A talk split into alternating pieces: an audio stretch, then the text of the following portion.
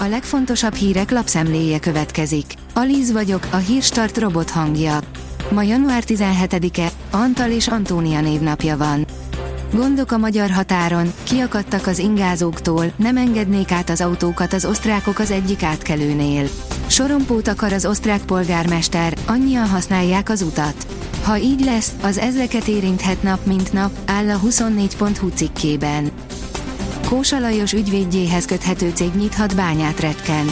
Az ügyben összehívott falugyűlésen egy geológus elmondta, hogy egyébként a kő alkalmatlan arra, amire használni akarják, áll a 444.hu cikkében.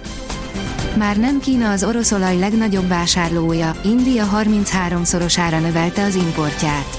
Rekordnagyságúra, napi 1,2 millió hordóra nőtt decemberben az Oroszországból Indiába érkező kőolaj mennyisége, áll a G7 cikkében. A napi.hu írja, komoly öngolt készül lőni Oroszország. Oroszország a devizatartalékok eladásával pótolja költségvetési hiányát, ez azonban ördögi körhöz vezethet.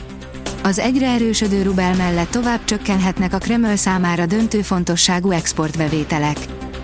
A kitekintő írja, olyan hideg van Floridában, hogy leguánok hullanak a fákról.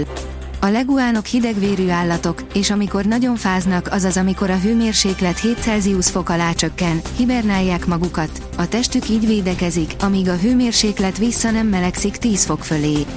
Ez egyszerre komikus és létfontosságú a túlélésükhöz. Az utolsó pillanatig kérdéses volt Karácsony Gergely kievi látogatása. Nemrég Kievbe utazott Karácsony Gergely, Budapest főpolgármestere a Pozsonyi, a Prágai és a Varsói polgármester társaságában. Vitálij Klitschko, az ukrán főváros polgármestere hívta meg őket. Kendernai János, a főpolgármester városdiplomáciai tanácsadója a Spirit FM aktuál című műsorában azt mondta, összetett szervezést igényelt a találkozó, áll a Spirit FM cikkében. Meredeken esik a gázára, egyre biztosabbak a készletek, írja a Forbes. Utoljára 2021 őszelején volt ilyen olcsó a földgáz, az árcsökkenésben elsősorban a szokásosnál melegebb időjárás játszik szerepet. Az F1 világ teszi fel a kérdést, Hamilton 155 milliárdos szerződést ír alá a Mercedes-szel. Sajtójelentések szerint már ajánlatot is tett a hétszeres Forma 1-es világbajnok Lewis Hamiltonnak a Mercedes csapata. A brit pilóta évi mintegy 28 milliárd forintnak megfelelő összeget kaphat a német istállótól. Két évig versenyezhetne még a csapatnál, és egészen 2035-ig lehetne nagykövete a Mercedesnek. Háború Ukrajnában folytatódik az erőteljes orosz támadás, írja a Hír TV.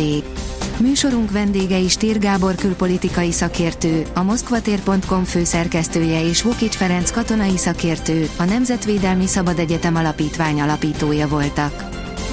Óriási újítás a magyar autópálya matricáknál. A Nemzeti Útdíj fizetési szolgáltató ZRT elindította online e-matrica lekérdező felületét, ahol egy adott rendszámra érvényes autópálya matricákról lehet tájékozódni, áll a vezes cikkében.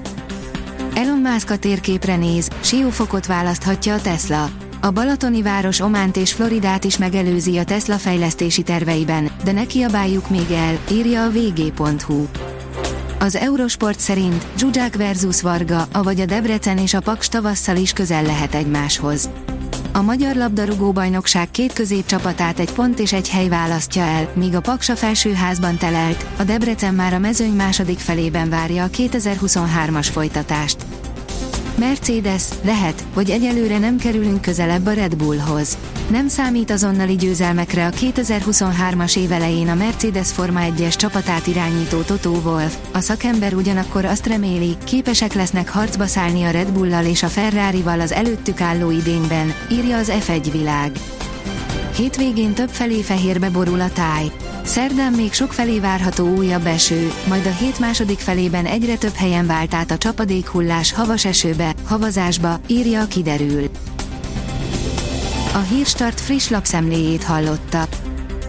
Ha még több hírt szeretne hallani, kérjük, látogassa meg a podcast.hírstart.hu oldalunkat, vagy keressen minket a Spotify csatornánkon, ahol kérjük, értékelje csatornánkat 5 csillagra. Az elhangzott hírek teljes terjedelemben elérhetőek weboldalunkon is.